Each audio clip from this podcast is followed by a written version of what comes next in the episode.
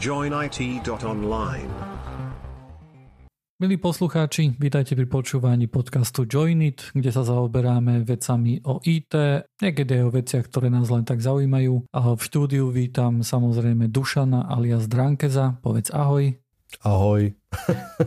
ja som e, Vlado alias Joiner. Sme týždenný podcast, nájdete nás na stránke joinit.online, kde často nájdete aj nejaké linky, o ktorých rozprávame a tak ďalej. Hlavne keď spomenieme v podcaste, že dáme link tak eh, ten link sa nachádza na stránke ako koment. No čo máš nového? Pochval sa. Seriózne, vzhľadom k teplu a cenám elektriky, normálne som začal rozmýšľať nad tým, že hmm, ako vlastne na tom doma som s, s týmito oblastiami, že či veľmi kúrim, či mi moje IT, môj IT equipment veľmi kúri a veľmi, či veľmi nepapází, som sa to veľmi dobré. Mám takú smart zástačku, jednu takú mobilnú, ktorá okrem iného že sa dá spustiť, akože vypnúť a zapnúť na diaľku alebo cez zapku, proste je to zivejová smart zástrčka.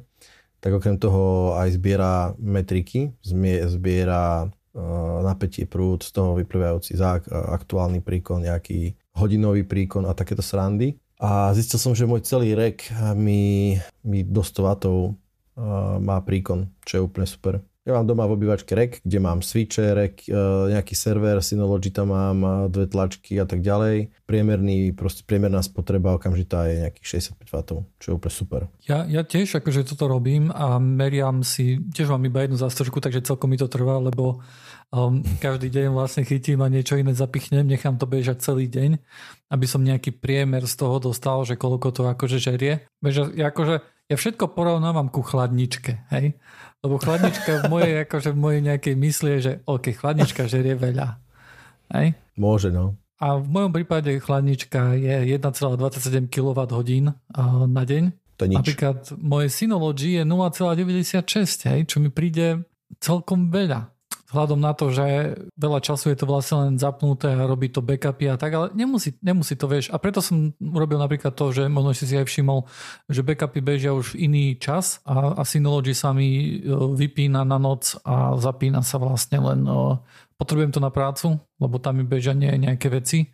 Uh, takže mm. zapína sa ráno o 8, ale cez víkend napríklad sa zapína až o 3. Hej, a takýmto spôsobom sa snažím šetriť energiu. Hej, v mojom prípade napríklad tak, že ja mám od, ale to mám nejaký syndrom, ešte s rotačnými diskami mám také, že častokrát proste to, že disky bežia, je mm. lepšie, keď sa vypínajú, zapínajú.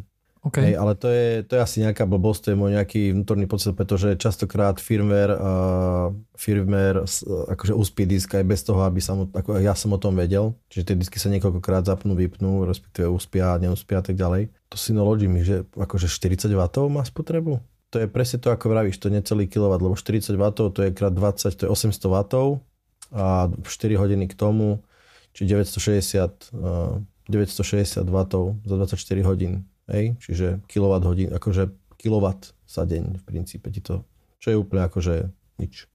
Podľa mňa je to veľa, lebo ja to prirovnávam ku chladničke. Ale musím že tá chladnička je extrémne... Máš vôbec zapnutú?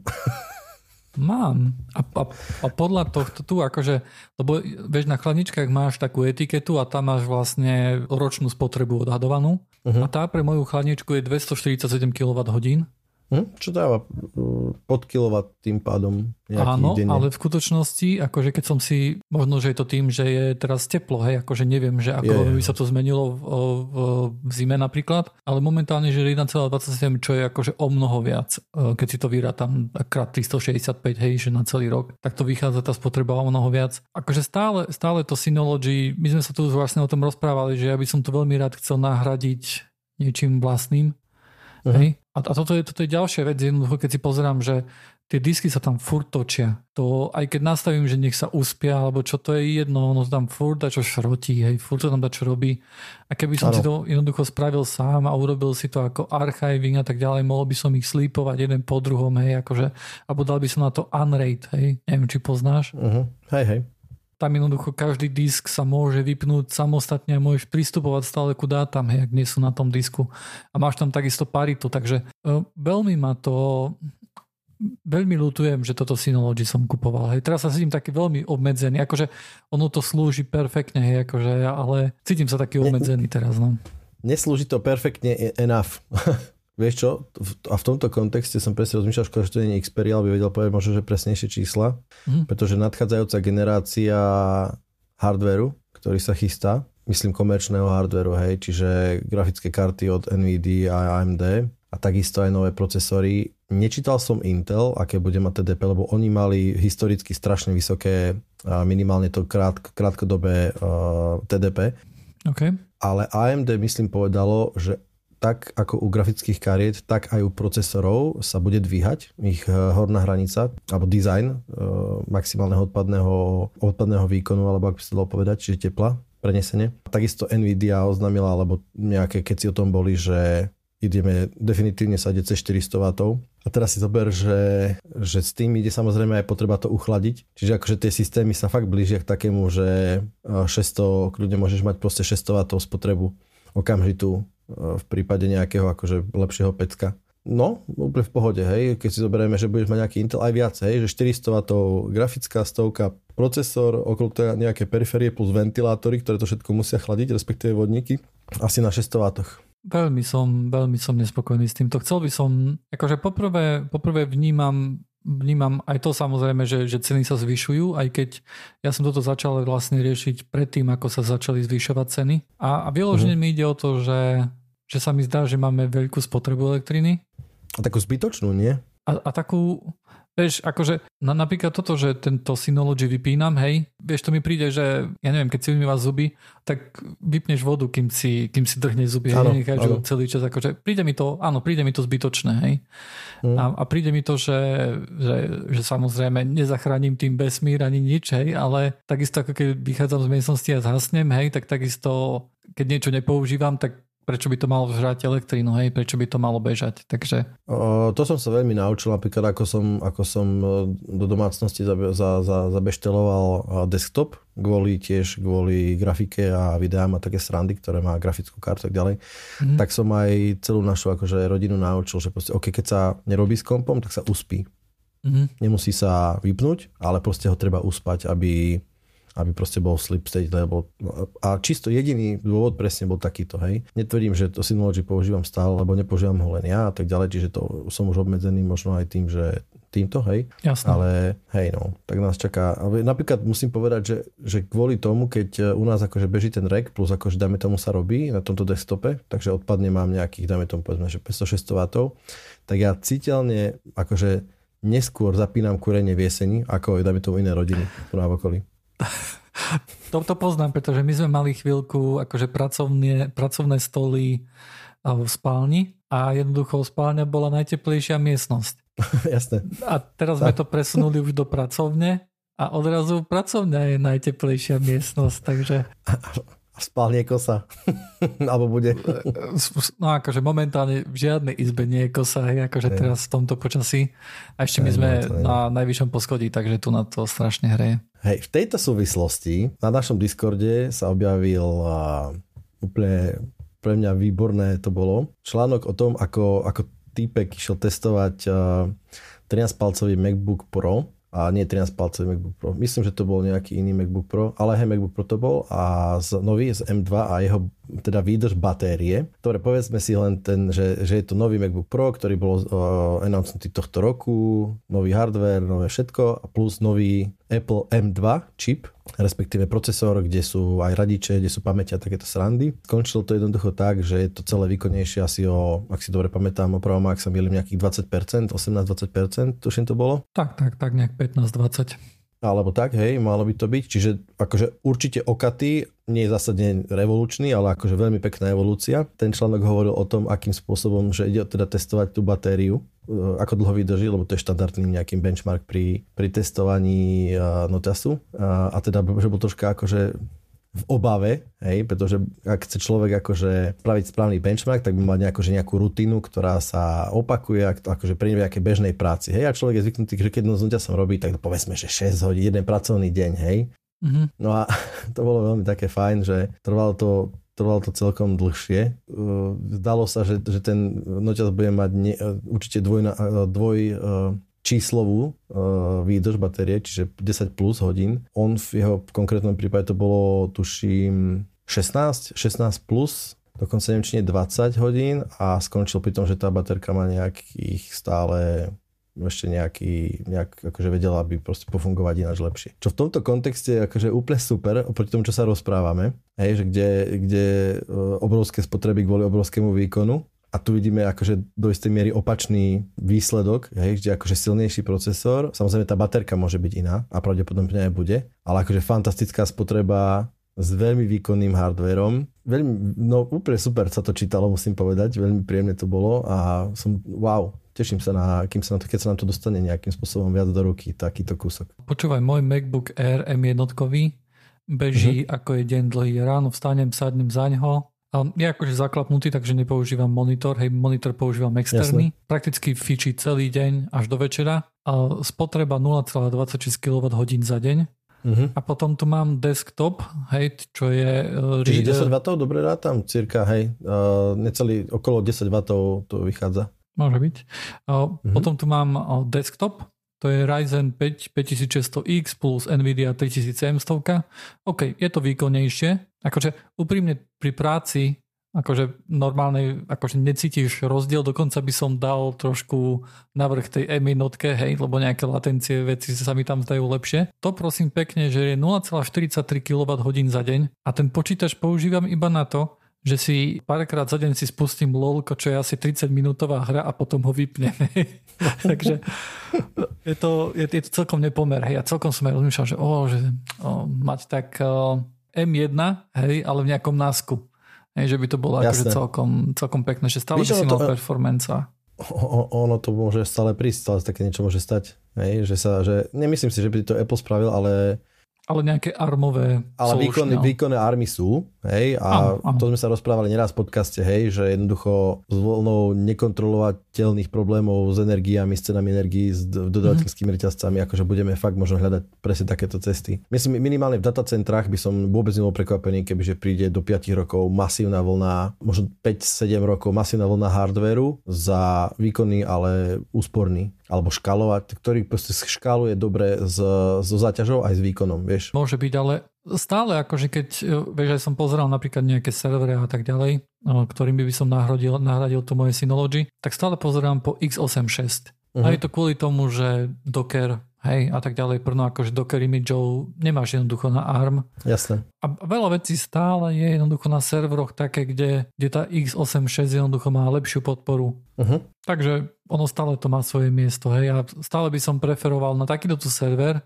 na ktorom jednoducho bude bežať veľa Dockerov a veľa takých vecí, tak by som preferoval x86 samozrejme, hej, ale... V, tej, v, v aktuálne, aktuálnej aktuálne, situácii, presne. ale svet aj software sa uberá pomaly, ale isto aj do ARMu a možno, že to skončí ešte ďalej a skončí to možno v nejakom risku, kde to tiež nevyzerá nejakým spôsobom veľmi zle, čo sa týka pomer cena, pardon, výkon spotreba. Čiže uvidíme, lebo x86 zdá sa, že tým, že je to mnohoúčelový procesor, tak nesie si takúto, ako, takúto slabinu. Hej, a môže, že to skončí ináč, môže to skončiť tak, ako boli niekedy 286, že budú jednoducho modulárne procesorové dosky, ktoré budú okrem nejakej výpočtovej jednotky, tak budú používať tak ako ARM to robí, uh, Apple to robí, že bude máš procesory, uh, kryptografiu na zrýchlenie pamäti, na rôzne iné veci, hej, a tie budú mať výborný power management. Hej, x86 má na kryptografiu urýchlovače, hej?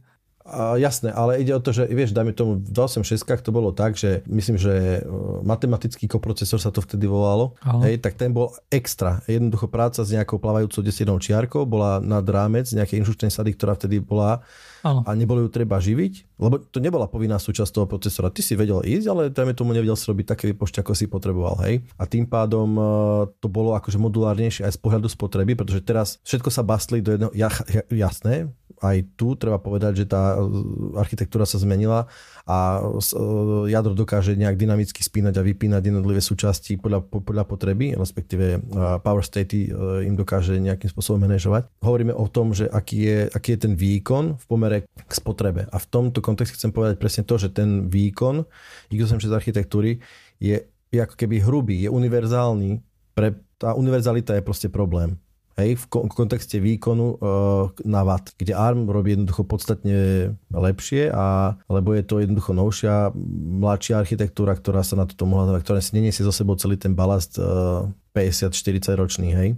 To je podľa ten rozdiel, hej, že, že tam jednoducho balast, oni musia udržiavať uh, nejakú spätnú kompatibilitu nejakým hej, spôsobom. Akože, akože nehovorím, vieš. že fakt, že 40 rokov dozadu, hej, pretože Jasné. To jednoducho nie, hej. Lebo starý operačný systém už na tom jednoducho nespustíš na nových procákoch. Hej, potrebuješ tam mať jednoducho nejaký support, ale ale, ale vidíme, že aj toto sa hýbe, akože tá, tá 12-ková rada Intelová, kde už majú jednoducho tie, tie kóry, ktoré sú low power, hej, to tiež určite akože vedie k nejakej úspore, hej.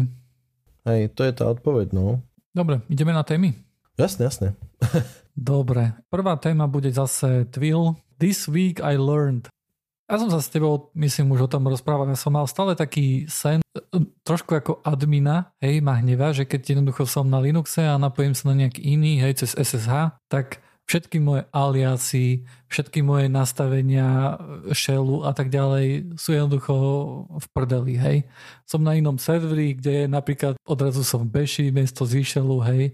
Nemám tam doplňačky, nemám tam milión vecí, hej. Toto ma trošku hnevá, že ten môj profil, alebo že tieto moje veci, ktoré sú pre mňa podstatné, že keď sa napojím na iný server, tak odrazu sú mimo, hej. A tým mm. pádom ako admin, hej, ktorý sa často napája na rôzne servery hore-dole, tak prispôsobovať si veci, nejaké aliasy robiť, nejaké, nejaké customizácia, to často niekedy ani nemá zmysel, hej, lebo na tom svojom kompe málo kedy niečo robíš. Vždy som akože sníval o niečom takom, že a však SSH, hej, to sa môže napojiť, a vieš, všetok ten akože kukuč tie aliasy v skutočnosti by bežali na tvojom kompe a exekutovali by sa veci na SSH na tom vzdialenom kompe. Nenašiel som nič také, ale nedávno som naďabil na niečo, čo sa volá FIG, F, meké I a G. Je to aj taká, má to aj takú stránku, že fig.io a je to vlastne také e, doplnenie komandov. Hej, normálne keď napíšeš, že nejaký komand, že AVK, pomlčka, niečo, hej, tak ono ti tam radí, že á, F je toto, hej, a taký akože autocomplete to je, ale uh-huh. ono to nefunguje na, na úrovni shellu, hej, že to je nejaké, vieš, že, ale je to nejaké, ako keby, funguje to na, na úrovni terminálu, musíš tomu dať akože práva na accessibility vlastne, aby vedelo čítať ten text z toho terminálu Jasne. a ono to otvára ako keby vlastné okno, v ktorom máš tie autocomplete. Ale toto umožňuje hej, niečo také, že keď sa napríklad napojíš na nejaký iný SSH server, vieš, tak toto by stále, tento autocomplete by stále mohol fungovať. Tým pádom, že nie uh-huh. je mhm. viazaný na ten shell, ale je viazaný na ten terminál.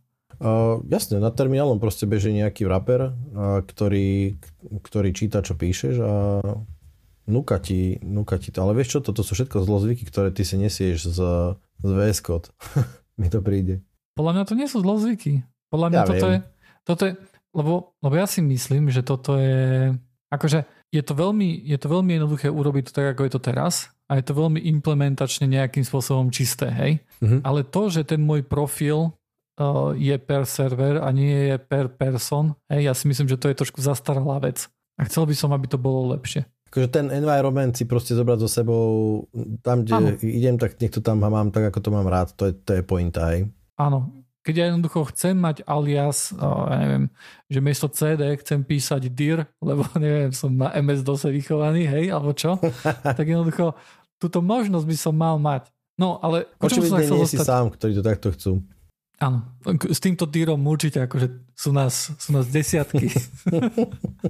uh, dobre, ale, ale vážne, hej, tu na jednoducho tento autocomplete tým, že to je, spôsob, že to je urobené takýmto spôsobom, no, by mohol fungovať v Docker kontajneroch aj v SSH na nejakých iných serveroch. V tomto FIG jednoducho vo free ono to má nejakú free verziu, hej, a potom je to nejaká akože pro verzia, čo je 5 dolárov na mesiac, čo je akože, fú, to je akože celkom, celkom veľa, podľa mňa.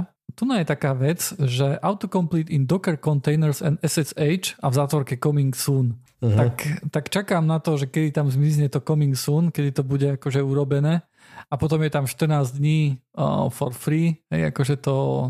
Uh, na opáčenie. A na opáčenie. A, a veľ, veľmi to chcem vyskúšať, že ako to bude fungovať a tak ďalej. Ak to bude fungovať dobre, tak toto je, toto je jasné znamenie, že 5 eur nebudem aj tak platiť, čak ja som skúpi, ale možno, že sa pozriem do...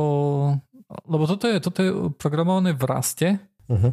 myslím, uh, aspoň ten backend a neviem, čo je programované urobený ten frontend, ale akože pozrel by som sa a pozrel by som sa, že aké ťažké je by niečo takéto tu podobné bolo nakodiť, hej? Uh-huh. Otázka je, že či to, či to číta akým spôsobom, dajme tomu, číta to, čo máš v sheli, či teda akože sa to nejakým spôsobom konektne na ten shell samotný, alebo to číta nejak, že len čisto, že no, obrazovku sníma a analýzuje to asi nie, to je blbosť, že by to nazval text, to, no, to špekulujem.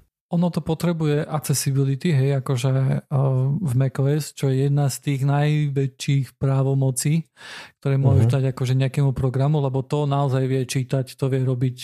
Teda screenshoty nevie robiť, hej, ale vie, vie veľa vecí akože zobrazovať na obrazovke, hej, pre, pre, pre zrakovo postihnutých a tak ďalej, hej, akože má to veľa právomocí. Tu nás sú napi- toto akože má zoznam terminálov, ktoré to podporuje, hej, teda podľa mňa sa to napája akože na ten terminál samotný mm-hmm, a proces, hej. cez nejaké API, hej, akože tu komunikuje s tým asi. No neviem, či by som takéto chcel, akože znie to pekne, ale mi to príde strašne nebezpečné, vieš, teda nejaké aplikácii, ktorá môže pár čo čítať a pochvie, čo s tým môže robiť. Neviem, či by som úplne bol, vieš, že z pohľadu Mali sme tu za takú diskusiu presne o tom, že pustíš si do mobilu nejaký, nejaký hash uh, checker uh-huh. A toto je v princípe aplikácia, ktorá ti šáhne na, na vieš, akože cez prsty ti bude pozerať, nielen pozerať, ale aj rozmýšľať o tom, čiže nie, neviem, no, je to také.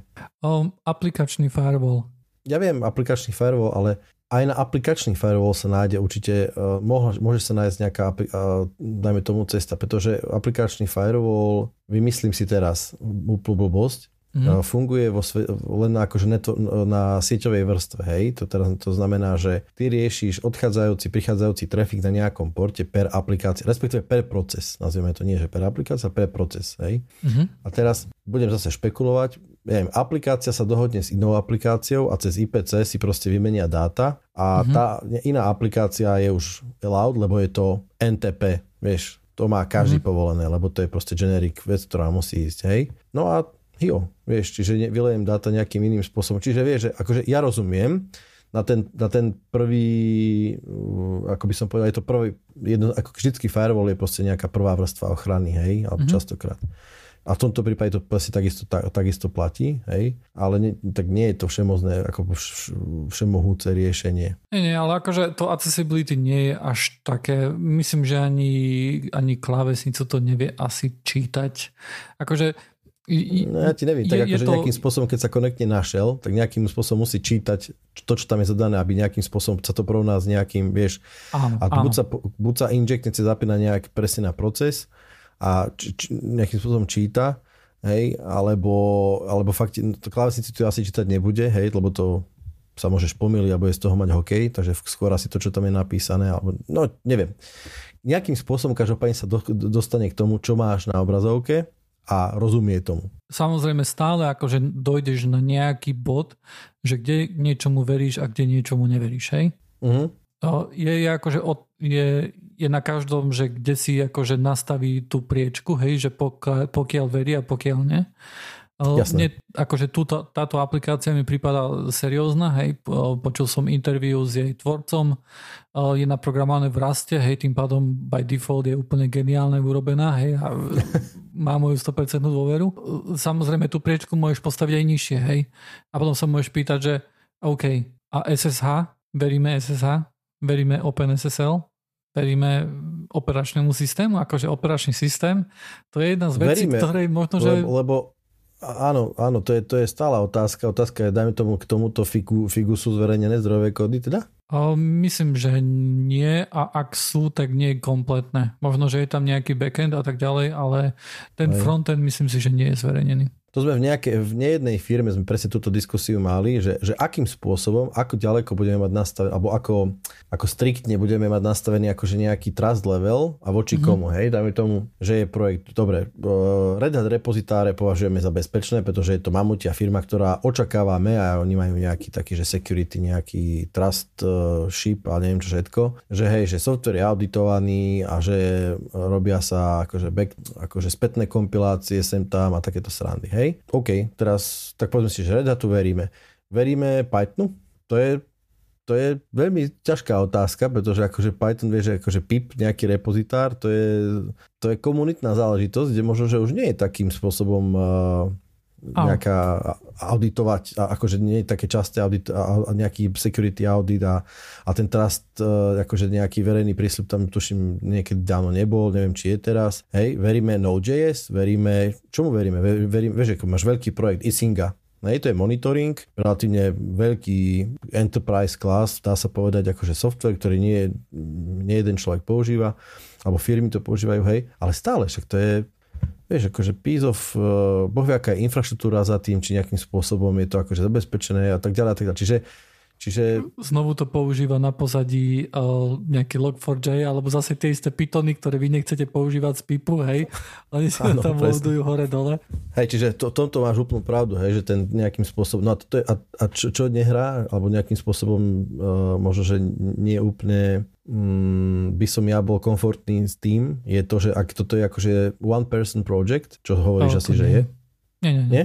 Mm. Tak alebo ak nejaký menší tým, povedzme, ktorý mm nemusí tak uh, zásadne akože dbať na security. Hej, videli mm-hmm. sme proste, keď uh, Sol, nie SolarWinds, SolarWinds to bol? Čo, čo, čo, čo, čo cez, ten, čo cez, cez ten ich monitoring uh, tiež software sa dostali hackery obrovských enterprise vecí cez uh, uh, do Ciska, do, proste, do government, hej, nejakých dva roky dozadu, hej. A to bolo kvôli mm-hmm. tomu, že proste chalan, ktorý komitoval do Gitu, uh, mal kompromitovaný noťaz. A napriek tomu to trvalo. Myslím, že udalosti posledných dní to nám naznačili, vieš, akože by povedali, že proste security nie je sranda. Hovorím teraz o tom telekome slovenskom a českom, kde proste, hej, že firma mala veľký problém, pretože nevieme vôbec teraz, ne, ne, neviem, či hej, či nie, ale vyzerá to na nejaký proste ransomware. Akým spôsobom sa to stalo, to ešte bude zaujímavé sa dosledovať, vieš. A teraz je, taká vec, že ty si teraz akože stiahneš software, ktorý proste rieši nejaký malý tím, ktorý, ktorý ti šahá na, na vysoké, veľmi vysoké práva. Na druhej strane mám aplikačný firewall, ktorý má oveľa väčšie práva. Mám napríklad Microsoftware, ktorý má brutálne práva, hej. No. Môj terminál samotný, hej, akože ten sa dá urezať napríklad, že nemôžeš ísť do rôznych adresárov, hej, čo je by default, že nemôžeš ísť. Mm. Mňa to otravuje, hej. Ja chcem mať jednoducho, aby môj terminál mal prístup všade. Takže to tiež má veľké práva. A, a, a samozrejme všet, všetko, všetko sú to veci, kde jednoducho obetovávam nejaké, nejaké pohodlie hej, za, za security. Jasne. A samozrejme ja si dávam pozor na to, že, že čo tie, tie firmy tvrdia. Hej. Napríklad, keby FIG napríklad chytal a posielal tento output niekde inde, uh, niekde na server, hej, niekde do cloudu a povedzme, že tam by sa robil ten autocomplete, hej, uh, uh-huh. tak to je niečo, čo by sa mi už nepáčilo. Aj keď, tvrd, aj keď hovoria, že áno, všetko je to on device, tieto, tieto, tieto autocomplete, čo aj celkom dáva zmysel, že je to on device, uh, tak toto je akože vec, ktorá je pre mňa veľkým plusom. Tak ako pri SolarWinds, e, tak ani pri Figu jednoducho ma, ma to neochráni pred nejakým supply chain atakom, hej? Áno. Tu si myslím, že tu nám chráni ten, ten aplikačný firewall. E, samozrejme môže to byť nasmerované presne proti, proti ľuďom, ktorí používajú aplikačné firewally, že sa to e, cez nejaký IPC pošle na, nejakú, na nejaký bug vo Firefoxe a Firefox samozrejme môže ísť hore dole na všetky stránky, hej. Takže tieto možnosti tu stále sú, ale nemyslím si, že aspoň pre mňa, hej, ja ich nevnímam ako nejaké také veľké riziko, že by som sa proti ním chcel brániť. A keby som sa proti ním chcel brániť, tak si myslím, že tá moja, moja práca s počítačom by bola o mnoho horšia. Hej. Lebo to by som musel, vieš, keď vysadím fig, musím vysadiť odrazu celkom akože veľa vecí, ktoré niekedy akože naozaj sú vieš, mám nejaké extensiony, hej, vo Firefoxe, uh-huh. ktoré robil jeden človek, hej. Otázka je, ako, ako ďaleko ti, vieš, aké, aké, aké silné práva im dávaš a, a či si to podľa mňa akože uvedomuješ, vieš. Hej, lebo je, je, dajme to, povedzme, že ty si človek, ktorý akože vie, čo robí, respektíve chápe mieru risku, ktorú mm, prijíma, keď takéto nejaký, ako, dobre, nie, nie, že chápe, povedzme, že rozumie, že sa dostávaš do nejakej šedej zóny, nazvime to, hej, kde môže sa stať niečo tvojim, akože tvojou vedomou činnosťou, že áno, umožňuješ nejakým kusom softvéru, extensionám a tak ďalej, dávaš im široké akože možnosti, respektíve široké oprávnenia, mm-hmm. hej, a bodka, hej, to je vlastne celé. A teraz, keď si to uvedomuješ, znamená to, že, že to s tým, môže, že rátaš s tým rizikom, že môže nejakým spôsobom máš ináč vymyslené, že keď sa niečo stane, aby tie dáta, napríklad viem, že robíš snapshoty hej, na svojich dátach. To je presne to, že keď ten ransomware príde, tak akože máš nejaký povedzme backup plán, že ako veci obnoviť, lebo on môže prísť. Hej. Keby to bol Joško Ferko, z hornej dolnej, tak proste už to nemusí také byť. Hej? Ale on možno na tým ani rozmýšľa. A, ale jasne, odbočili sme, dosť zásadne sme odbočili. Pointa je, že... Áno, dalo by sa povedať, že trošku sme odbočili. Hej. Ja som povedal k tomu, že som chcel. Vieš, že tým, že ja robím strašne nás s terminálom, tak to považujem také za za, za, za dosť citlivé pre mňa by to bolo, no musím sa naozaj pozrieť, že čo všetko spadá pod to accessibility práva, že čo všetko tam je akože možné. Ale na screen recording je napríklad iná, pra, iná právomoc, hej. Uh-huh, je skvelé. Aj to akože tým pádom si Dobre, nemyslím, nečakáme, že toto to Nečakáme, robí. že to bude screen recording. Skôr to bude tak, že presne, že ten terminál proste dostane nejakým, že ten, že ten soft sa konektne na ten uh, terminálový proces a bude to proste nejak... Čo je prakticky to isté, hej. Mm. Akože výsledok je rovnaký, vie, vie, o tým, vie o tom buď inpute alebo outputu toho terminálu. Hej, hej, tak kým ty pohľadáš, tak ja poviem, teda som to načal, že teda asi ste zachytili, že teda Telekom slovenský bol a takisto aj s Českým Telekomom bol napadnutý a v tom zmysle, že IT systémy, ktoré fungujú ako nie core systémy. Poviem tak, že architektúra, architektúra telco providerov je taká, že ich eh, IT landscape je, dá sa povedať, striktne oddelený. A je oddelený takým spôsobom, že tá telefónia je ako core business a tu tu podporuje a nejakým spôsobom zabezpečuje akože nejaká core infraštruktúra, ktorá slúži akože na telefóniu. Tá očividne nebola nejakým spôsobom načatá a tá, tá druhá, povedzme, ono ich môže byť niekoľko ešte ďalších, a tá druhá aj IT, nejaká, IT, nejaká infraštruktúra, respektíve IT služby, ktoré Telekom používa, očividne napadnuté teda boli, to sú proste také, že, že billing a rôzne databázy, ktoré používajú na, neviem, na, na to sa volá, že AAA, accounting, Authentication Authorization, takéto servisy, i keď toto je napríklad súčasťou skôr toho core, tak uh, toto očividne napadnuté jednoducho bolo a trvalo to pár dní, alebo trvá to stále pár dní uh, tento restore. Ja teraz len špekulujem, ale myslím si, že to bol, že to bol teda ransomware a že to nebol úplne ransomware, ktorý sa možno, že zachytil rýchlo, alebo sa ten ransomware dostal ďalej, ako by bolo žiadúce pretože ten restore trvá dosť dlho. I keď je pravda, že, že obnova takéhoto veľkého landscapeu v takéto veľkej firme je veľmi drahá a veľmi náročná záležitosť. Ale každopádne darí sa im obnovovať systémy. Myslím, že včera akože bola väčšina systémov nejak hore. Veľmi sa teším na postmortem, pretože dúfam, že sa k tomu aj nejakým spôsobom Telekom možno vyjadri, alebo zistíme, že čo a ako. To je otázka, no. Či bude postmortem, vieš. No, tak budeme sa snažiť nie, získať nejaké informácie, poďme. A keď uh, zistíme niečo, čo sa dá publikovať, tak, tak potom o tom povieme. Hej. Dobre, ale ďalšia spravička. FCC v Amerike by chcela odobrať TikTok z App Store aj z Play Store. Je to kvôli tomu jednoducho, že TikTok je im trňom v oko, pretože je vlastnený je to čínskou spoločnosťou a im sa nepáči, že by údaje o nich, ktorých vidia, lebo Čínu vidia ako nejakého protivníka, hej, a nepáči sa im, že, že štát jednoducho má nejaký dohľad nad týmto a mohol by akože ku nejakým dátam tam sa dostať, hej. Ono to je vec možno, že aj nejakej štátnej bezpečnosti, hej. Poznáme prípady, kde jednoducho sa dalo zistiť, že kde sú nejaké vojenské základy na základe toho, že mali nejaké fitness trackery, ktoré vojaci používali a tak ďalej. Takže to sú všetko veci, ktoré sa dajú nejakým spôsobom zneužiť.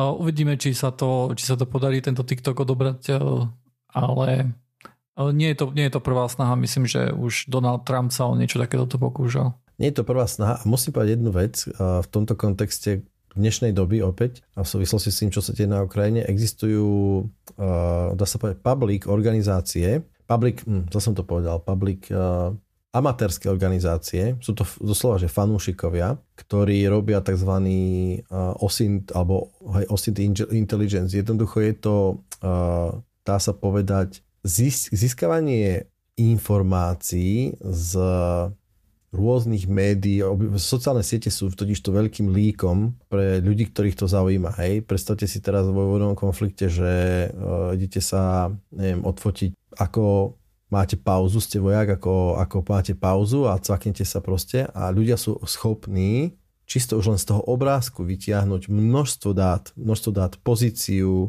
Obyčajne sa jedná hlavne teda o pozíciu samozrejme, Hej, že, že dokonca uhol, dokonca samozrejme časti sa dajú zistiť. A toto je veľ, veľ, veľ, veľké nebezpečenstvo, hej, v tom presne, že, že taký TikTok, s tým, že to je na použitý ako smartfón, hej, a e, smartfón dodáva čas, dodáva polohu, dodáva pozíciu, dodáva množstvo metadát s tým, že ten TikTok teda akože dodá ešte aj najlepší hej, obraz, tak nedivím sa, že nejaká takáto kontrola hej, by išla. Aj keď na druhej strane je 385 tisíc ďalších takýchto aplikácií, takže tam asi bude aj to taká nejaká troška politikárčenia. Ide aj o veľkosť, hej? Vieš, lebo, lebo keď máš nejakú, akože máš 380 tisíc aplikácií podobných, rozdiel v tej veľkosti a tým, že koľko dát akože tam je, hej. A tým pádom ano, ano. sa vlastne zvyšuje riziko. Ale celkom ma zaujímalo, že OK, Ameri- e, teda FCC akože do toho nejakým spôsobom robí kvôli tomu, že čínska vláda jednoducho má tam nejaké páky na TikTok, e, čo, čo, čo sa vníma ako nebezpečenstvo. Ale myslíš, že Európa by mala odobrať e, z App Store a Play Store Facebook a Google? Nie, preto vrajím, že to je politik, dosť politické, pretože uh, vieš, že čokoľvek, vlastne my by sme mali odobrať, uh, ja neviem, uh, Deutsche Telekom, vieš, nejakú apku, lebo vieš, to už je, to my sme Slováci, no tak, sa my Pozri sa, aspoň to je Európska únia, hej? Jasné, jasné, hej. Tak proste môj dere ide aplikáciu. Vieš, navyše, pozri sa, máme dôkazy, že, e, že americká vláda zneužívala hej, akože nejaké vláda? takéto veci. No, no tak nie vláda, ale trojpísmen, trojpísmenkové organizácie. Hej. Aha, takže hej, vládne organizácie, áno, jasné. Áno. Hej, ale to, to sa deje všade vo svete. A vieš, ono to je tak, že presne, možno to je hlavný motiv. Keďže vieme, ako my fungujeme s dátami, ktoré máme, určite očakávame, že aj náš nejaký konkurent uh, pravdepodobne ich neukladá do šuflička a povie si, koľko sme nazbierali dát. A preto sa silou mocou snažíš, vieš, to je, to je, je to tak, je to politika. Určite v tom je politika hlavne, alebo veľa. Aj bezpečnosť, hej, si myslím, že to sú reálne akože bezpečnostné rizika. Dobre, ďalšia spravička je, že ak sa vám zdalo, že som bol na pohovore, uchádzal som sa o čisto remote pozíciu, vedzte, že to mohol byť deepfake, pretože FBI varovalo, že v poslednom čase sa toto celkom rozmohlo, keďže ľudia môžu pracovať jednoducho z domu, nikdy neprídu do ofisu, tak niektorí ľudia jednoducho to skúšajú tak, že ukradnú niekomu identitu a potom akože použijú aj jeho tvár, akože majú deepfake, idú na to interview a takým spôsobom sa snažia dostať akože do tej firmy, hej, že sa tvária, že sú niekto iný, hej, napríklad nejaký známy developer a tak ďalej. O, boj bože, tak čo by povedal, že vedomosti budú podstatnejšie, keby bol deep brain, vieš, alebo niečo také, tak OK, ale deep fake, akože face, uh, oklamem akože výzáž, hmm, ale hej, niekde to fungovať môže. V minulom podcaste som hovoril, že e, známy známy, e, známeho známy sa dostal do Google vlastne tak, že mal len veľmi krátky, e, taký až neformálny rozhovor s tým lidom, hej, pretože išiel na takú pozíciu a mal jednoducho bol nejakým spôsobom povedzme, že už vyskilovaný, že neboli pochybnosti o jeho zručnostiach, hej. Tak keď si tvorca, ja neviem, nejakej keď, keď ty si naprogramoval nejakú, nejakú lipku, hej, tak asi tá, tam nebudú prísť skúšať, že no tak o, pod nám ukázať, ako sa kódi v C. Jasne, vieš, jasne. Budú, Môže tam byť, akože nejaká, vieš, nejaká, o, nejaká vec, že OK, keďže si keďže si hlavný developer OpenSSL, tak budeme predpokladať, že máš nejaké šaj, nejakú šajnú kryptografii, hej tak skôr ťa budú skúšať veci, možno, že nejaké osobnostné a tak ďalej. Hej. To mi trocha, vieš čo, pripomína, že, že teraz nedávno skončil, nedávno skončil súdny spor, taký veľmi celebritný, nie? medzi Pirátom s Karibikom a ženou toho Aquamena. Ja, ježiš, to som nesledoval vôbec. Hej, to, ja som to sledoval, ja som starší pletkár. Podstatné je, že súčasťou toho, že súčasťou toho videa bol normálne akože IT guy, hej, ktorý hovoril o tom, že, že nejaké fotky, ktoré tam boli použité ako v súdnom spore, boli uh, modifikované. Okay. A bolo to strašne také pre nás, ako mne to prišlo také úplne jednoduché nejakým spôsobom. Ja som hovoril, že proste áno, tu je nejaká fotka, ktorá má nejaké EXIF dáta a EXIF dáta sú nejaké metadata, ktoré zapisuje každý device, ktoré zapisuje napríklad tam hovorí o tom, že aká bola svetelnosť, aké boli focal length, proste rôzne srandy, sú to akože veľa, veľa, veľa dát. Hej, a že keď sa takýto soft, uh, fotka zedituje, tak sa proste zmenia aj exit. Ja som čakal, že to bude také, že wow, že ideme si rozobrať, že pixel heuristickú behaviorálnu analýzu, čo ja viem, čo proste, hej. Mm-hmm. A on hovorí, že aha, tu je zmenený exif data, že to je boli modifikované. Dobre. A druhá vec, čo chcem povedať je, a v, v tomto kontexte presne, že to, to bude tiež možno trocha pletka, ale, lebo to už bolo dosť dávno, ale myslím, že minimálne v nejakých prípadoch francúzske súdy, bolo to vo Francúzsku, zakázali video, ako keby dôkazy. Že video je už tak nedôveryhodný materiál, pretože sa dá tak veľmi dôveryhodne spúfnuť, že ak nie je iný dôkaz, ako je videodôkaz, tak to nemô, nemá to akože tú váhu, ako keď máš nejaký fakt, že logický dôkaz, že proste to, vieš, akože aj vo, vo súde mm-hmm. sa často, na, na súdoch sa často dostaneš do nejakej logickej situácie, kde proste nemôže sa vec stať ináč ako takto a tým pádom to je akože dôkaz respektíve to súdu stačí. No a súd presne to, kvôli tomu to rozhodol teda, že, že nie, že, že, že, že video kvôli tomu, že je ľahko fejkovateľné, tak sa nebude používať ako nejakým spôsobom dôkaz, vieš. Bolo to pred rokmi, čo som písal blog ešte pre Pseudocast, kde bolo také video, kde nejaký orol uh, zletel a snažil sa nejaké malé dieťa chytiť a odniesť. To sa, to, hej, to bolo veľmi virálne video. Uh, nepodarilo sa mu to, hej, ale uh, naozaj už to bolo akože veľa rokov dozadu. Tam jednoducho, keď som to videl, tak mi neza... lebo veľmi často, keď jednoducho vidíš a hrá sa s počítačovou grafikou a tak ďalej, hej, robíš nie, nie, niečo v 3D animačných programoch, tak veľmi často akože si všimneš takú chybu, že ah, toto, toto nesedí, hej, toto nie je dobré, hej. Tu na, tu na dačo zmenili, tu na dačo nehrá, hej. Uh-huh už sú jednoducho naozaj videá, kde, kde takáto rýchlo analýza, že iba na to pozrieš nejakými očami amatéra, hej, že už to nestačí jednoducho, hej.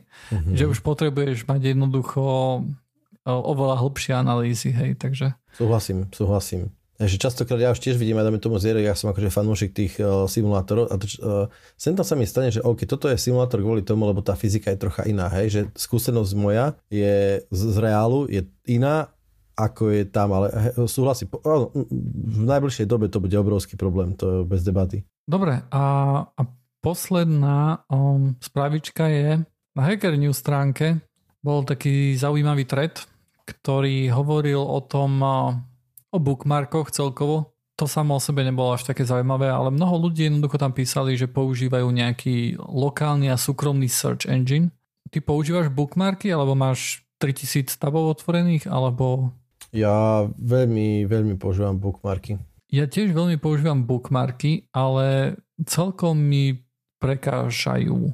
Akože nemyslím si, že je to, že je to celkom dobrý solution, lebo mám tých bookmarkov veľmi veľa. Často napríklad mám nejakú stránku, ktorú jednoducho, vieš, akože mám tam nejakú vec, ktorú si pomyslím, že a toto je, toto je dobré, že som toto našiel. Uh-huh. Možno sa mi to niekedy zíde, ale kvôli tomu bookmarknúť a potom si niekedy o pol roka spomenúť, že jasné, podľa tohto title, podľa tohto tu one, že to je tá stránka, kde to bolo, hej, je celkom problematické. Jedna solution je samozrejme používať Obsidian hej, a zapísať si tam tú informáciu, ale niekedy tie informácie sú jednoducho, vieš, keď máš napríklad nejaký strašne dlhý blog, ktorý vysvetľuje ako funguje v PT tradoch eh, Mutex, hej, uh-huh. tak to, to nie je jednoducho vec, ktorú chceš prepisovať, hej, lebo, lebo ty si ju nechceš čítať, hej, ty to nechceš vedieť momentálne, ale máš také, že toto je tu naozaj dobre rozpracované a zišlo by sa mi to jednoducho, keď v budúcnosti budem potrebovať vedieť, tak to, ku tomu by som sa chcel dostať, hej? Sú rôzne akože také programy, na ktoré som pozeral, ktoré napríklad si môžeš akože tú stránku uložiť, hej, a potom môžeš tej stránke vyhľadávať, hej? Vieš, ako keby si mal akože search engine, Jasne. ale nesrčuješ akože po internete, ale po tých archivovaných stránkach, ktoré máš, ktoré máš o, u seba uložené, hej? O, uh-huh. Tak som si stiahol Zotero, o, čo je niečo také podobné, hej, že si tam vieš archivovať stránky a potom medzi nimi vieš akože urobiť full text search nie je, to, nie je to veľmi pekné. Celkom sa mi nepáči, že musíš uh, tú stránku saveovať a ten, ten save samotný trošku trvá a, uh-huh. medzi tým nemôžeš ísť akože back, forward alebo klikať tam na linky, hej, musíš počkať, kým sa tá stránka stiahne. To je akože asi nejaká limitácia toho extensionu. Nie je to také ideálne. Ale našiel som aj takú vec, ktorá vlastne si pozera históriu tvojho browsera toto som chcel presne Má povedať. Má nejakú no. heuristiku, na základe ktorej rozoznáva, či sa jedná o blog, alebo vieš, akože YouTube, YouTube stránku asi ti nebude stiahovať, hej, alebo tam je, tam je to video a takže v tom veľmi nevyhľadáš nič, hej. Um, takže to zistuje, že to je nejaký blog, alebo niečo také a v tom prípade to uloží, ale iba ako markdown, hej, akože ne, nesťahuje obrázky, nesťahuje CSS, nesťahuje a tak, uh-huh. vieš, akože všetky tie veľké veci stiahne jednoducho iba text a potom v tom vieš vyhľadávať. Hej. A toto mi príde celkom akože také šikovné a po niečom takom by som sa rád akože poobzeral a by som to urobil ako náhradu takých book, lebo momentálne mám tak veľa bookmarkov jednoducho, hej, že, že niekedy akože ísť a sa v nich prehrábať, akože mám tam poriadok všetko, ale je ich jednoducho bambilión už. Dobre, mám otázku. A že v no? čom je rozdiel, keď by si to hľadal, vieš, proste chcem hľadať uh, BGP, hej? Aha. A viem, že som to už kedy videl, alebo dačo, hej, z nejakého dôvodu proste chcem sa k nejakej informácii, ktorú viem, že som, si, len si nepamätám, asi to je ten správny uh, áno, pattern, hej? Áno, áno. A že teraz, prečo to nevyhľadať rovno na nete? Lebo si offline? Nie, lebo Google je na prd. Whatever. Dobre, nemusím, hovoríme o Google. Teda prečo, prečo nepoužiť, veď tá stránka bola raz takisto len tretia, raz si ju našiel nejakým spôsobom. Áno.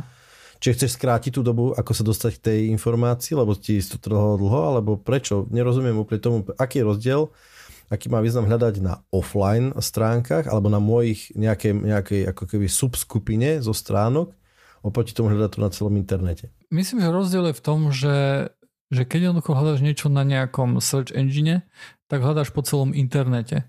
Pričom uh-huh. keď, keď vyhľadávaš akože niečo v tom lokálnom search engine, tak vyhľadávaš naozaj, že iba v tom subsete veci, ktoré si už videl.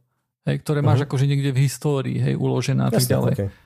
A, Čiže skrátiš, a... skrátiš vlastne dobu toho vyhľadávania, vlastne to je, to je pointo toho. Skvalitníš ho proste tým spôsobom ale aj umožníš, lebo veľmi často napríklad, vieš, veľmi často tie, tie naozaj akože dobré články, ku ním sa dostaneš nejak z Redditu, hej, nejak z Hacker News, nejak z nejakého fóra, hej, a jednoducho uh-huh. veľmi často sa ku ním nedopracuješ vlastne cez ten search engine, hej, pretože tá stránka má úplne na prd SEO, hej, lebo to je nejaký developer, ktorý sa ti nebude zo SEO vyhrávať, aby jednoducho nejaké nejaké search stringy, akože optimalizoval pre nich svoju stránku no, a tak ďalej, hej? Jasne, čiže toto je, neriešiš to bookmarkom, lebo tá stránka je dobrá, lebo ja mám presne také, že mám, mám jeden, že sa to že IT cool things, to sú čisto zaujímavosti, ktoré akože nepotrebujem k robote, nepotrebujem ich nejak, lebo bookmarky mám, že dennodenne, ktoré navštevujem a bla bla bla, mm, hej. Áno. Ale mám, že IT cool things, ktoré akože keď mám čas, mm. tak uh, si ich akože prešrotím. To je taký ako keby backlog zaujímavých stránok, hej, ktoré... Áno a potom si ich buď pretriedím, že toto fakt potrebujem, lebo toto budem, vieš, alebo ešte troška z toho striedím.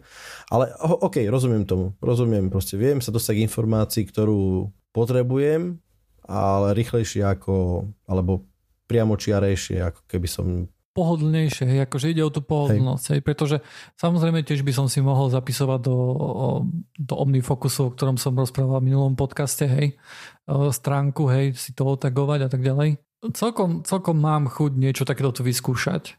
Ak mm-hmm. nejak, nie, niektorý z poslucháčov má nejaké skúsenosti, tak uh, veľmi rád si nechám poradiť. To som zvedavý.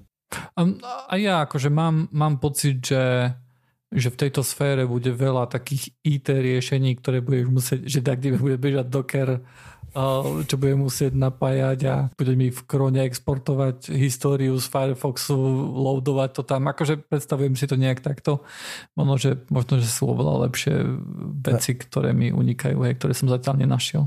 Mne, mne prípada, že najväčší challenge tohto nebude ani tak, ako že to samotné prehľadávanie, ale identifikovanie tej podskupiny z internetu. Lebo vieš, akože keď máš search engine voči internetu, tak to je v princípe vo veľkých úvodzovkách akože ľahká vec, hej, lebo mám celý internet. Čiže úplne brute forcujem, čo sa dá, všade chodím, Áno. všetko skúšam, Áno. proste to je simple. Ale pre takéto niečo, ak by to malo byť stále online, tak fakt bude to musieť nejakým spôsobom, môže to vytvárať, ono to zase tiež nebude nejaký key, key value store, alebo ja neviem, skôr ani nie key value, ale skôr nejaký taký fakt, že store navštívených stránok nad rámec histórie browseru, Hej, vkľuje to do nejakej SQLite databázy práskať proste jedno za druhým a vymýšľam veľmi neefektívne teraz samozrejme, hej. Bude to musieť byť nejaký dokument store, by som skôr povedal. Nechceš celé dokumenty, poviem, to by bolo offline.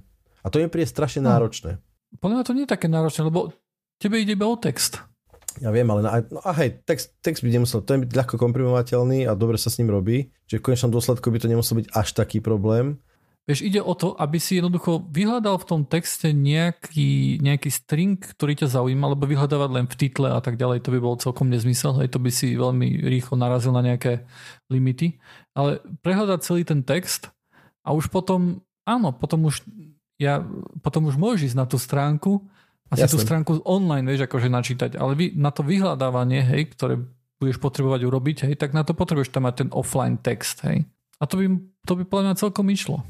To by mohla byť naša dobrá funkcia pre, pre no, online vyhľadávače. Že vieš, že predstav si, že máš také, že, že, to, že vytvárať akože subgrupy v mo, môjho osobného internetu. Že nerobiť si bookmarky, ale však mm-hmm. bro, browser by ťa, pardon, browser. A vyhľadávači ťa aj tak poznajú cez cookies, aj Google ten ťa pozná dávno, môže nejaké iné menej viacej, ale mohli by ťa poznať, keby si chcel. A s tým, že, že, že, že, že si budú budeš si môcť akože povedať tomu tomu vyhľadávaču, že OK, toto je doména, dajme tomu, nič viac si netreba, toto je doména, ktorá je akože v mojej subgrupe a že poviem, že vyhľadávaj toto len na mojej akože pod, podgrupe, uh, podgrupe z internetu. Ešte mm. mohlo také. Je zaujímavé, že toto hovoríš. Myslím, že v podcaste sme ešte nehovorili o Brave Search uh, Goggles, čo je nová beta funkcia, kde jednoducho si vieš pridať nejaké veci a, a zmeniť váhu niektorých stránok. Hej?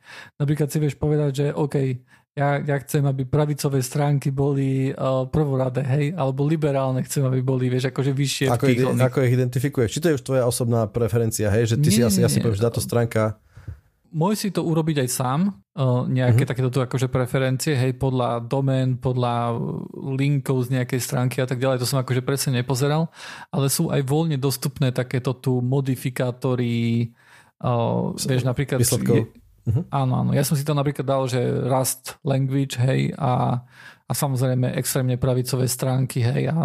a... aj tak ti to bolo málo.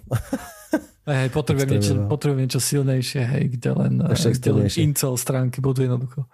Lebo ja som akože celkom v Google, v Google sa dá hodne modifikovať, hej, ten, ten nazvieme to command prompt alebo ten search bar, do ktorého ty, on má množstvo parametrov, ktoré akože ty, ty ten search vieš akože krajinou filtrovať, vieš, ale tak, tak, také semantické filtrovanie, nazvieme to tak, no to som čakal, že, že, že search engine pochopí, uh, nazviem, dobre, poďme sa držať teda takejto akože našej obľúbenej politiky, že, že uh, OK, že ja chcem len proste environmentálne za, založené alebo orientované strany. Hej? Tak to je už semantické. To tá fakt ten Google musí, samozrejme môže veľa akože vyčítať z nejakých uh, SEO optimalizácií headerov, tagov a čo ja viem to, ale môže by mohlo akože pochopiť, alebo dajme tomu chcem chcem vyhľadávať stránku o diskete, ale len na stránkach, ktoré, sú, ktoré sa, ktoré sa zaoberajú disketami ako primárnym topikom. Vieš, to bolo mm, mm. celkom hardcore. Alebo iba stránky, ktoré o, sú, neviem, nejakého vierovýznania, hej? Pretože mňa nezaujíma, čo si myslí o disketách nejaký kresťan, hej?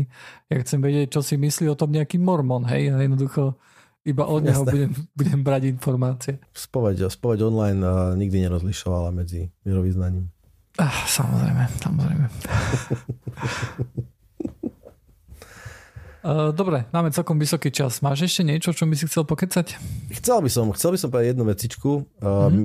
V strede týždňa som narazil na takú vec, že raz som rozprával, veľmi, veľmi zmetene som rozprával o BGP protokole, v, čo to vlastne je a tak ďalej. BGP protokol je taký protokol, ktorý proste slúži, to je vlastne primárny protokol, ktorý smeruje internet, ktorý, ktorý zabezpečuje to, aby pakety tiekli po internete tam, kde majú. Teraz hypotetická, hypotetická situácia. Uh, u Joinera doma je bankový server, kde beží môj internet banking. Ja sa chcem k nemu pripojiť. Tak môj router vie, že má smerovať tie pakety. Nebudeme riešiť teraz úplne ako, a že bude smerovať pakety proste k nemu.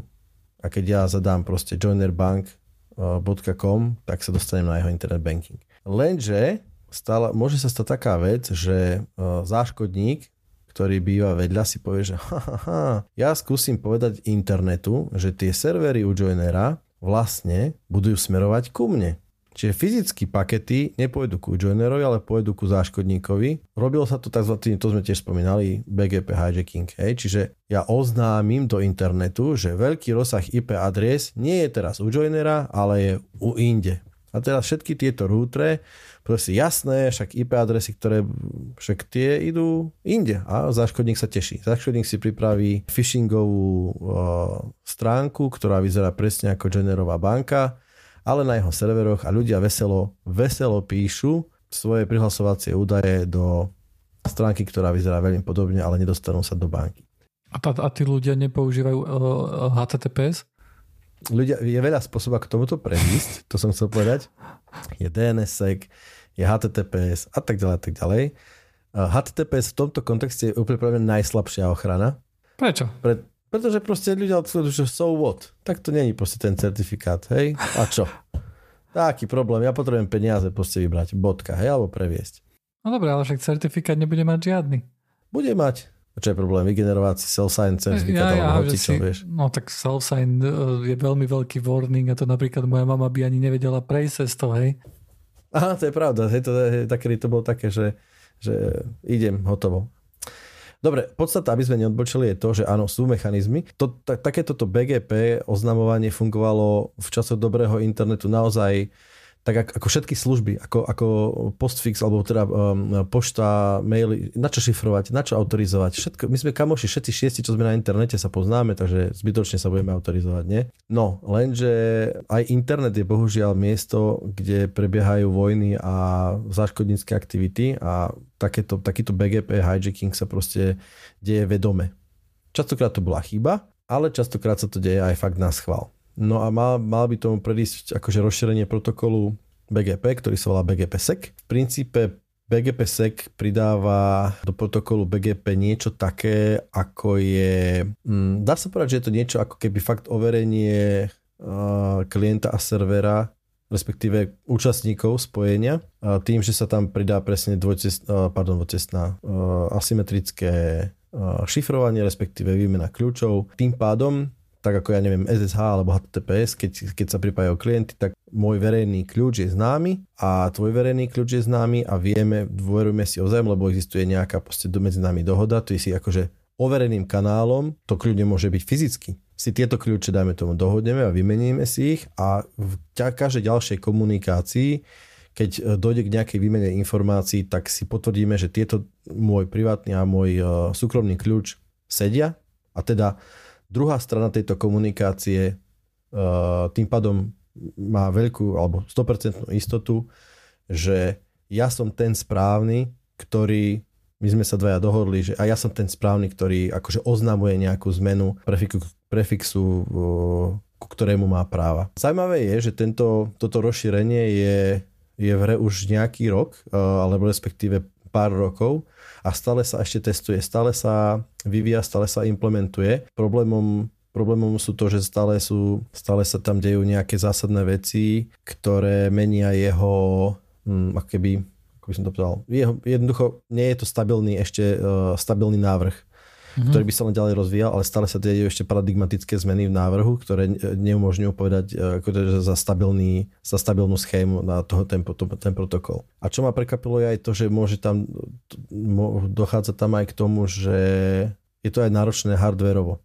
pretože tých BGP, BGP oznámení, respektíve transakcií môže prebieha celkom dosť aj to náročné na prístup do pamäte, respektíve do, no jednoducho stojí to nie málo uh, výpočtového výkonu, tým pádom ešte je cesta pred uh, implementátormi, aby to zoptimalizovali nejakým spôsobom, aby to bežalo na stávajúcom hardveri. A potom samozrejme prechod na niečo, na nejaký nový protokol, to bude, to bude na dlhé lakte. Strašne drahé a 100 rokov to bude trvať. hej, hej. Ale tak asi to treba, no, keď sa to vyvíja. Hej, lebo no, svet je ťažký, svet je zlý. Treba, len uh, rád by som bol, lebo veľmi často akože takéto tu útok, nepočkať, veľmi často takéto tu chyby, hej, sú jednoducho konfiguračné erory, kde jednoducho uh, podpis akože veľa na tom nezmení, hej, tá chyba sa stane tak či tak, hej, lebo tam nie je problém, že tretia strana zautočila, hej, nejaká neznáma. Áno. Problém je to, že strana, ktorej dôveruješ, jednoducho poslala nezmysel. Ale to, sa, to je jednoducho problém, ktorý ty ty, vieš, ako keď, keď, keď, eh, keď urobíš vedomú chybu, ktorá prejde všetkými kontrolami a je to stále chyba, ale len semantická, netechnická, tak bohužiaľ, vieš, ako ty máš v tom momente, ako niekde nejaký monitoring alebo niekto ti povie, že Ježiš urobil si chybu, no tak to v tom momente revertneš a povieš sorry. To sa stane. Internet je eh, proste, alebo IT je takéto. Ale ak nie, to, je, to je presne ochrana proti tomu, aby sa nestalo niečo, aby, aby, to, aby dajme tomu tú BGP sessionu niekto v strede nemodifikoval, aby nejakým spôsobom nevstúpil do transakcie niekto neoverený, kto nemá presne takéto nejaké práva, alebo vieš, to je presne ono. To je pointa toho, tej, tej ochrany. Potom, potom druhá vec, okrem týchto konfiguračných chýb, ktorá bola celkom častá, bola taká, že nejaké malé ISP, myslím, že v Španielsku je celkom taký známy prípad, eh, kde toto robilo účelovo, hej, akože na schvál, hej, e, nejak, nejaký trafik takýmto spôsobom e, ku sebe smerovalo. Tam jednoducho si povedali, že OK, ty milé ISP, toto si spravil druhýkrát, už ti neveríme. Končíš. A, a končíš, hej, a jednoducho ho, ho, ho odškrtli od toho, hej, že od teba jednoducho žiadne BGP veci nebudeme už brať. Takže vieš, ten, ten BGP sec by neriešil ani proti niečomu takému to tu jednorázovému, hej, akože útoku. Riešil. Ako? Veď, e, veď to ISP samo to, to urobilo, hej? To nebolo, že niekto tretí prišiel a povedal, že o, toto posielaj ku nám. No Nie, dobre, ale ono to, to je tak, že to, to ISP, to áno, to ISP, dajme tomu, ty budeš mať k nejakému, ja to chápem tak, že ty budeš mať ako vlastník vlastník nejakého auto, nejakých autonómnych systémov, máš Aha. právo nakladať len s rozsahmi z týchto autonómnych systémov. Ak tie budú Aha. naviazané v nejakej databáze ku kľúčom uh-huh. a ak príde announce nejakého BGP pre nejaký autonómny systém, ktorý nebude podpísaný, data, overí sa to, validným kľúčom, ktoré patrí okay. k tomu AS, tak ten, áno, tá, tá transakcia sa zamietne. Áno, áno. Teda toto, toto by riešilo tento problém, hej, že jednoducho by mm-hmm. si mhm. nemohol niekto, niekto zobrať, kto nemá tento kľúč nejaké iné AS ku sebe, hej. A to by vlastne aj veľmi často aj, a to, by, to by aj konfiguračné veci riešilo, pretože ak, ak by si náhodou chytila nejaké AS, odsmeroval komplet ku sebe, ale to AS by ti jednoducho nepatrilo, hej, tak uh, opäť, opäť by to neprešlo. Áno, keby to bolo akože na úrovni tých AS, tak áno, toto by, toto by bolo riešenie. Um, ja, som, ja som čítal dakedy ešte, ešte veľa rokov dozadu vlastne, nad nejakým, eh, bol to nejaký protokol, eh, ktorý fungoval na podobnej úrovni ako BGP, ale bol jednoducho postavený na nejakom koncenze, kde jednoducho, ak niekto povedal, že, že cezo mňa je rýchlejší prístup ku niečomu, tak toto muselo byť overené tým, ktorý práve vlastnil to AS a ešte niekým tretím, hej, akože bolo to, už, si to veľmi akože nespomínam, ale pamätám si, že to bolo postavené na nejakom koncenze, kde len samot, samotný nejaký broadcast, že, že toto AS teraz bude, je lepšie smerovať cez mňa, že to nestačilo, ale muselo to byť e, nejak overené nejakým koncenzom. Ale samozrejme, nebol to, nebol to reálny, reálna vec, ktorá, ktorej by sa smerovalo, že sa naozaj bude používať. Hej, bolo to nejaký taký amatérsky návrh skôr. Mm, hej, asi to riešil presne takým nejakým spôsobom, že dajme väčšiu váhu uh, hlasovaniu alebo zapojíme distribuované nejakým spôsobom overenie uh, kvality ciest alebo validity ciest, by som povedal. Áno.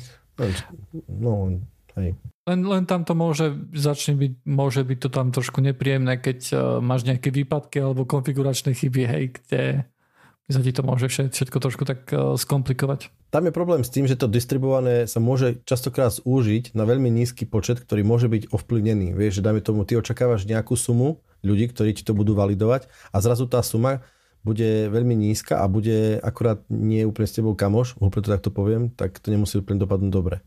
Áno. Dobre. Dobre.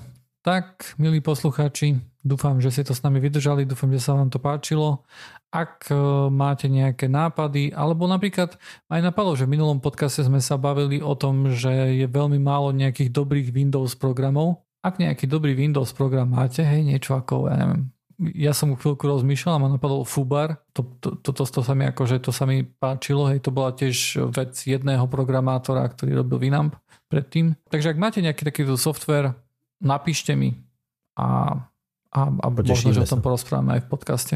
A lúčime sa tu na z nášho štúdia uh, Joiner a takisto aj Drankes. Čaute. Čaute. No, dobre, výsledky, výsledky dnešného dňa. Čiže Nepo vyhral nad uh, oným Francúzom, nad Firouzom, takže už je, už je jasný vyzývateľ, lebo Hikaru remizoval s Maďarom, s raportom a Duda remizoval s oným Rajabovom a Karuana ešte hrá s Dingom, takže... Úprimne ti poviem, nechcem vidieť uh, ďalšiu exibíciu Magnusa versus Nepo. Hej, toto, má, toto je niečo, čo Kutiku, ma neláka. Úplne presne, presne. A normálne v kútiku si duše vrajím, že vieš, že keď som, keď to Kupko postol, ten prvý ony, tak som, že ježiš, jasne, super, nie? A ten prvý meč, rovno, že, á, že solidne otvoril, všetko v poriadku a potom, že rovno, a Magnus to akože celkom do začiatku komentoval potom, že, oh man, že on, he's back, he's, he did a huge blunder there, he's, fast, stupid moves. Mm-hmm. Takže, OK. sme tam, kde sme boli. Ale veľmi by som chcel, aby, to bolo, aby bolo to finále zaujímavejšie a jediný, napríklad myslel som si strašne, že a Hikaru Nakamura, že pôjde, že on, on je taký drsňak, nie? Vie, že proste to finále bude jeho. Ale on také lacné zápasy prehral, že hm, škoda. Tak asi to je presne odno, že normálne, že keď vidíš tento kandidát, jak som včera písal, že bohužiaľ, on hrá proste najlepší, z všetkých hrá Jan najlepší šach. A si zober, že ako strašne ďaleko je Magnus. Že Vieš, ale mne akože mne vadí, uh, lebo, lebo ja si viem predstaviť, že OK, že Nepo má jednoducho chvíľky, keď je úžasný a fantastický, mm. ale má chvíľky, keď je keď je veľmi, veľmi zlý, hej, akože a to, to minimum je jednoducho veľmi nízko, hej, a urobí veľké chyby. Veľ, veľké a, chyby, hej. A ja som prekvapený, že on dokáže aj napriek tým chybám, že dokáže sa dostať až ku Magnusovi, hej, to je to je niečo, čo svedčí uh, o tom, že tá jeho, že vie hrať aj veľmi dobre, hej, len... Je, a to je, vieš čo, uh, mám pocit, že tých keby horších okamžikov v jeho prípade dokonca viacej, ako tých akože bohovských, vieš, že proste wow, že toto bolo, viem, že, čo som, že tá remíza s Fabianom, to bolo čisto, že exibícia jeho, lebo Fabiano prišiel, začali hrať, Nepo mal hodinu 30 hmm. a Fabiano mal hodinu 58 on, on normálne absolútne nečakal. On mal takú, akože oni to volajú skrátke, že prep, hej, lebo proste sa pripravíš večer predtým na ňo. Áno. A on normálne, on nerozmýšľal. Normálne na Janovi bolo úplne vidieť, že je totálne v šoku. Hej, on, on na, nalieval si čaví, čajičky, neviem, toto, hento rozmýšľal, nevedel, čo má robiť. A potom, keď mal asi hodinu 20-15, tak normálne sa skľudnil, akože zmysle, zamyslel sa a uhral remízu. Úplne z prehratého zápasu uhral remízu. A ešte na Fabianovi bolo vidno, že akože ho to mrzí, lebo bol eh, aj potom v interviu písal, že kedy, kedy už videl, že, že akože už sa dostal ho mimo toho prepu hej, tak on, on samozrejme oni majú takú pamäť, že keď išiel strelcom na C4, tak tedy videl, že ho to troška dostalo z koľaj, hej, a už bolo dobre. Ale akože to bola parádna, parádna hra. Neviem, no, to je fajne. Ja, ja, ja to nesledujem. Že nedivím sa ti to, jak cyklistiku sledovať, len s tým rozdielom, že že keď sleduješ cyklistiku, tak vidíš ešte peknú krajinu, tu na nevidíš nič.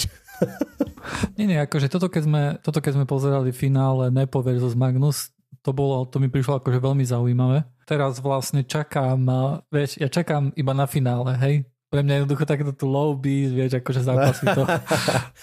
vieš, mňa napríklad musím povedať, že toto príde zaujímavejšie, lebo Aha. nie sú tam, uh-huh, lebo napríklad Nepo uh, má aktuálny rating, má nižší ako dajme tomu s tým, s kým dneska vyhral. Hej? Mm. Že, že, že ten, ten rating, ktorý, akože tých hráčov, ktorí do toho vstúpili, je zaujímavý. Hej? Napríklad strašne som smutný z toho Poliaka, z toho Dudu, lebo má relatívne dosť dobrý rating má, hej? ale dostáva strašne na frak. A je zaujímavé sledovať, že, že ten malinký rozdiel hej? a zároveň tá, tá ako keby príprava, že brutálne veľa spraví. Fakt je to veľký rozdiel. A jedna vec podstatná, čo akože sledujem ja keď hrám šach, tak hrám akože dosť počítačovo. V zmysle, že snažím sa rozvíjať uh, ten tej vývoj hry ako keby do presne na ťah. A čo ako, ako čím ďalej sa nejak to sledujem a tak ďalej, tak musím povedať, že oni to hrajú často, alebo to vysvetľujú tak pocitovo. Hej, mm-hmm. že mhm. tuto by som chcel mať akože stabilnejšiu pozíciu na kráľovninej strane, lebo tam by niečo mohlo hroziť, tak tam akože musím si poistiť, uh, vieš, a také viem, že hej, hej, hej, toto sa nerobí. že ja chcem vidieť presne rozvoj, že prečo, prečo, rozmýšľajme, e, no nie, nie, že tuto, jasne, tuto si dám dvoch za seba, aby som to mal, vieš, také úplne, že oni tak častokrát to vysvetľujú tak pocitovo, fakt, že v tejto oblasti by som chcel mať akože silnejšiu pozíciu. Ale podľa mňa je to kvôli tomu, že oni už Vieš, oni tie ťahy vidia dopredu, hej, oni majú jednoducho nejakú, nejak, nejaké skúsenosti a oni nemusia jednoducho hej. pozerať, ako možno, že my pozeráme, hej, že keď tu napôjde vzdámov, nevybije mi to rovno so strelcom, alebo niečo také, hej.